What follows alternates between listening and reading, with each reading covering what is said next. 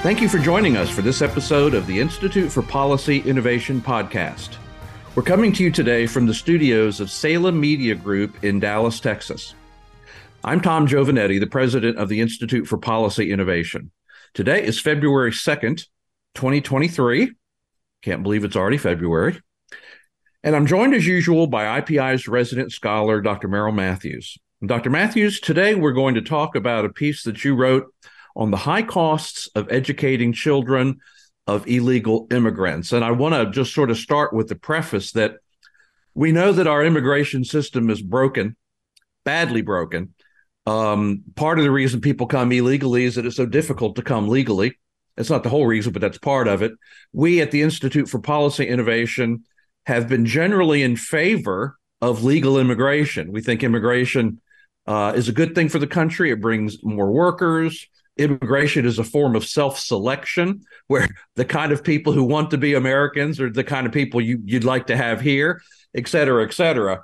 But we do have an enormous problem right now with completely uncontrolled illegal immigration. And you wrote a piece where you thought through the costs of just simply educating all of these children of e- illegal immigrants. So let's talk about that.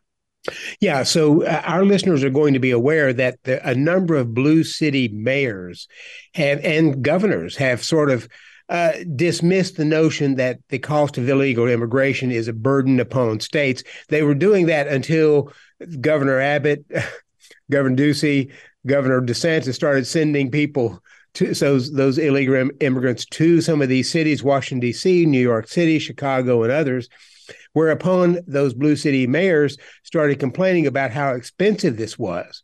And and there is a lot of expense to it, but I argue that that's only part of the expense. taking care of people who are just initially coming in, there's some cost there. But the long let's, let's talk about those costs for let's talk about those costs for a second. I mean, those immediate direct costs are probably just like housing, food, and medical care, right? Right and maybe even clothing or something like that. So those are those are probably the the immediate costs that those blue city mayors were complaining about.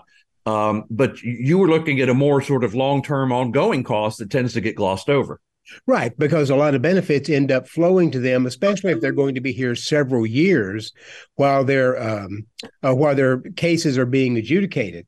So uh, one of those is the cost of education, because under our system, uh, you don't have to be here legally. If your children, school age children, you are able to go to public school at taxpayer expense. And so I just and and the backstory on this is in 1975, Texas passed legislation uh, denying state funds to public education for children who are who had come to the country illegally. And we should point uh, out, by the way, that in 1975, Texas was a blue state. not a red state. it's a very good point. And uh, so, so Texas had passed the legislation. There were uh, class action suits filed against the state. Uh, the courts generally agreed with the plaintiffs in that case, and it went to the Supreme Court in 1982. And in Plyler versus Doe, the court decided that Texas had violated the Constitution's Equal Protection Clause. And so the result of that decision is that all children, school age children in the United States, whether they are here legally or illegally, have the right to a public education at taxpayer expense. And I point out, you know, wh- whether you whether you agree or disagree with the court's decision, whether you think its reasoning was right, if you've got children here, you probably want them being educated because they may end up being here for a long time. They may end up becoming permanent citizens. Yeah, so it's, you, it's, it's, it's a good point because um, it's entirely possible that that a, a, different Supreme Court would have ruled differently on that right case. But nonetheless, as you point out, I mean, if they're going to be here, it's it's it's it's in our interest as well as theirs for them to get educated. Right. So I just said, all right, well, if if we're doing that, what what kind of cost does that impose upon the system? And so when you go and you look at uh, the cost that we have right now, federal, state, and local government spend about seven hundred and twenty point nine billion dollars annually on public education. That works out to be, on average, across the country, fourteen thousand eight hundred and forty dollars per pupil for K through 12 public education. So about uh, uh nearly $15,000. So it's a lot of money. But of course, that varies significantly by state. Uh, as it stands right now, the federal government only pays a small portion of that, a little over 7%, whereas the rest of the money is spent primarily between state and local governments. So the irony here is even though the federal government is in charge of immigration policy and enforcing that, when it comes to education, it's the states and the local governments that bear the cost of educating those children. Which might be a clue as to why the federal government uh, hasn't necessarily felt the need to to uh, intervene and be more aggressive at the border is that is that the costs, as you point out, are by and large absorbed by the states and the cities, not by the federal government. Right. It's it's the states and the cities that are hit most with this. So when you start trying to estimate, okay, what it, it's it's going to be difficult because number one, we know that these uh, the immigrants, the children, are being shipped by the federal government or they're transferring themselves to various states in the country, and education, public education costs vary significantly. So uh, in New York, the average cost to educate a child is $24,000 a year. In Utah, which is the least expensive, it's $7,600 a year. So about a three to one difference. And of course, that's huge, boy, that's a huge spread. It's a huge spread. Let's just camp out for a second and notice how much that how much of a spread that is. And you know, you you expressed it. I'm sure it was technically correct the the cost of educating, but I think it might be better to point out that that's what they spend. Well, that's right per pupil because it, there's probably not that big of an actual spread in what it actually costs to educate a child between Utah and New York it's it's going to cost more to live in New York, so you would expect a New York cost to be higher, even on a a, level yeah. playing field. But yeah, but, but probably, probably not three times as much. probably not three times as much, and arguably the the kids in Utah are probably getting a better education. Yeah, than, no doubt, than in no New doubt. York. Yeah. So anyway, you have that kind of difference, and we because it's it's so varied by the state, we don't know where all these kids are going. So that's your first challenge is not knowing what how much you could uh, sort of estimate uh, on the cost on that. And secondly, you have the uh, we don't know how many children we're talking about. Um, so just looking at the numbers, uh, you you have roughly for last year, the fiscal year 2022, you had about 2.4 million people come into the United States and were apprehended on the border the officers, the custom patrol, and so forth, they ended up sending a number of them back, depending upon the estimates. It varies a little bit, but roughly a little, maybe uh, 800 to 900, 1,000, maybe a million. And then from that, you had another 600,000 that came across that weren't uh, apprehended. They avoided Border Patrol. So when you put those two together, you're looking at, uh, well, really probably uh, uh 2.1 million or so people here that we're looking at. Uh, and then you have to estimate, all right, how many of those are children? And there are some estimates out there, but roughly a third to maybe 35, 36%. When you break that down, you get down to about 777,000. And then I ask the question, all right, well, not all of those are school age children. Some of them are, are very small. So I come up with an estimate of about 513,000 for. Okay, so for, that's, so that's 513, that's nationwide nationwide 513,000 children of illegal immigrants. Newly in, eh, newly entered immigrants from last year who would be eligible for going to school because they're school age children. Okay, so that's and, not total children of illegal immigrants. That's just right. The the latest one. So there, so we know, for instance, that there are already children of illegal immigrants that may have been here for you know five, ten years. Oh, or, or longer. Yes, absolutely. Yeah. So, yeah. And, and when you see the pictures of them coming across, it's oftentimes, I mean, there's a lot of young men who come across, but it's oftentimes families. You'll see a woman, uh, a, a, man, and maybe two or three children. A lot of them are pregnant. Uh, so you have um, people coming across with uh, you know with different needs on the kids. So just because we don't know where they're going in states, I just took that five hundred and thirteen thousand and multiplied it times the average, which was at fourteen eight forty, fourteen thousand eight hundred forty, and that gets you about seven point six billion dollars to uh, coming out of uh, state and local budgets to educate one year's uh, influx of illegal immigrants. Now since we, even though they're going out to many states, perhaps all states, we know they still tend to be concentrated in a handful of states. So it'll be the, the burden really falls on a relatively small number of states and cities that are having to pay the cost of this. And as I said, you know, you you it, it's a big number. We want to be able to have kids who are coming. We want a system that works as you suggest, so that you can make all this uh, work out. But the uh, I, I have heard people step up and say, "Well, wait a minute, wait a minute." These people are coming to work, so they're paying taxes that's offsetting the cost of this education. But in fact, that's not the case in the vast majority because you have to have an authorization. You have a work have to have a work permit authorization when you come here. And even those who are coming and filing for asylum claims and so forth have to go through a process. And in the best of times, that could take six to eight months. In some cases, they think it may take a year now before they're even allowed to work for an employer. Uh, so they're oftentimes having to go and stay with other people, with relatives, and all they have to do is take the kids to the school, show them a uh, some kind of address that they're staying at, and the kids are able to be able to start public school. So they're not paying. They may eventually be paying taxes, but they're for the most part not paying taxes now to offset those costs.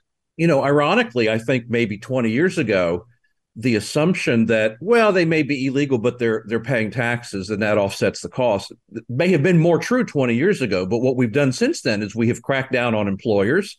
You know we've come up with all sorts of id systems. We've made it a crime to employ someone who's not a citizen or has a green card or whatever.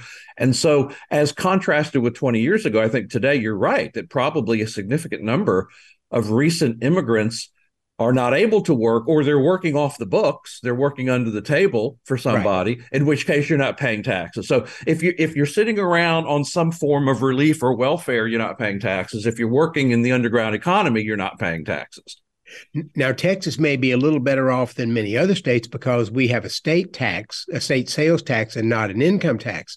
So it's probably been 20 years ago or so that the state tried to do an assessment of this, looking at the cost on the healthcare system and looking at other things. And, and they came out, the state came out saying it was roughly a wash, that because we have a, uh, a sales tax and a property tax, which if you're staying and renting someplace, you're paying the property tax through that rental, uh, that it was probably a net wash in what immigrants were paying in taxes versus what they were receiving in taxes. I don't know that that was still true. The problem it said at the time was that most of the services, healthcare, and other things are served at the at the local level, but the state sales tax was going to the state and not to the local area. So even there, you might have that sort of disparity there. And the point I was just trying to make here was that there are major costs that come with immigrants. There are major benefits that come with immigrants. That's, I, I, think most of us would say, absolutely the case. They bring benefits to the society and their energy, uh, oftentimes youth, willingness to work in a lot of jobs that some people don't want to take, uh, innovation and other things. Having said that, they also come with some cost. And those costs, because of our heavy welfare state and the cost of education, those costs can be significant and and again, I want to go back to the comparison like 20 years ago.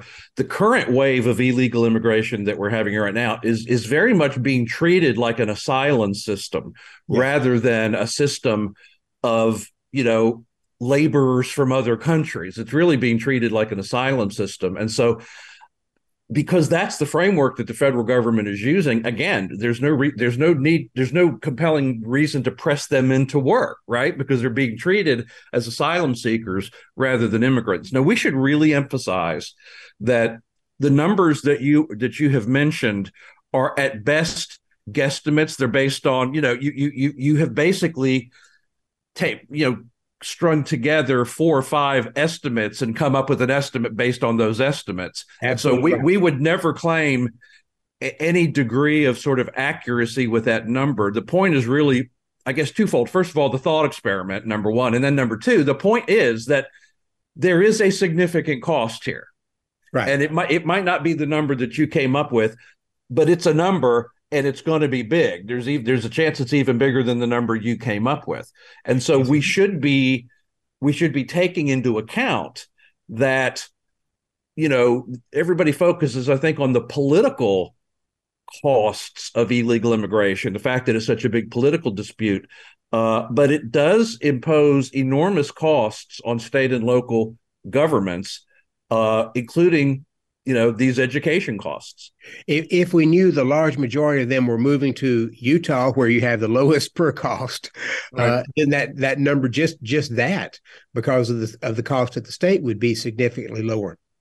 So yes, we would encourage anybody else who wants to spend more time with this and has better access to better data to actually take a look at it as well. But if you're bringing roughly 500, 550,000 new school age children in in one year, and as we've stressed, this is this is one year.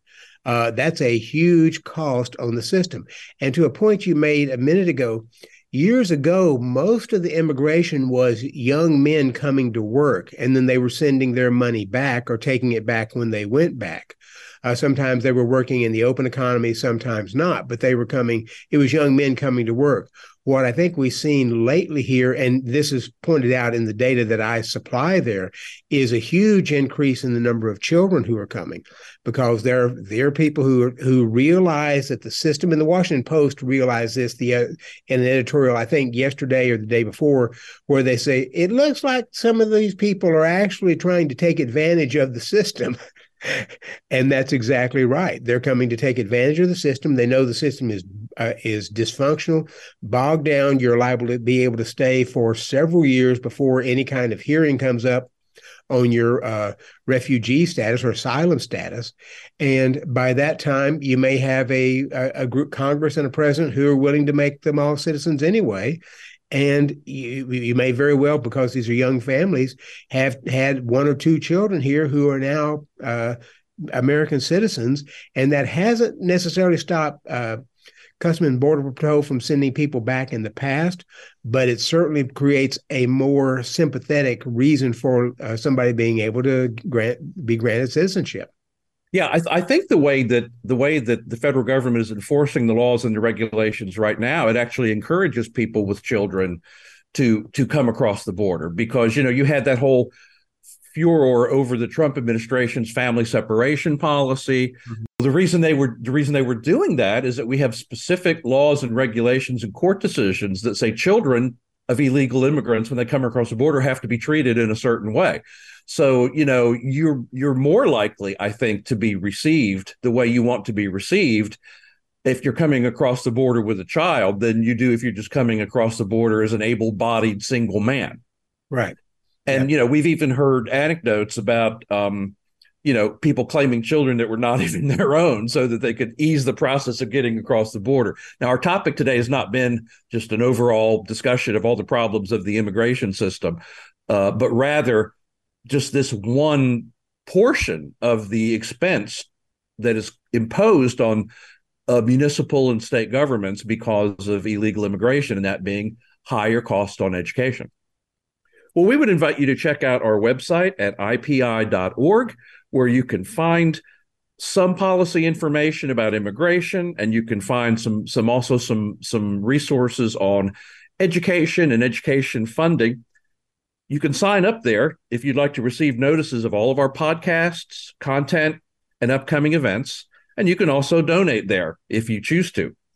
If you've enjoyed this podcast, how about giving us a favorable review on iTunes or on your favorite podcast platform?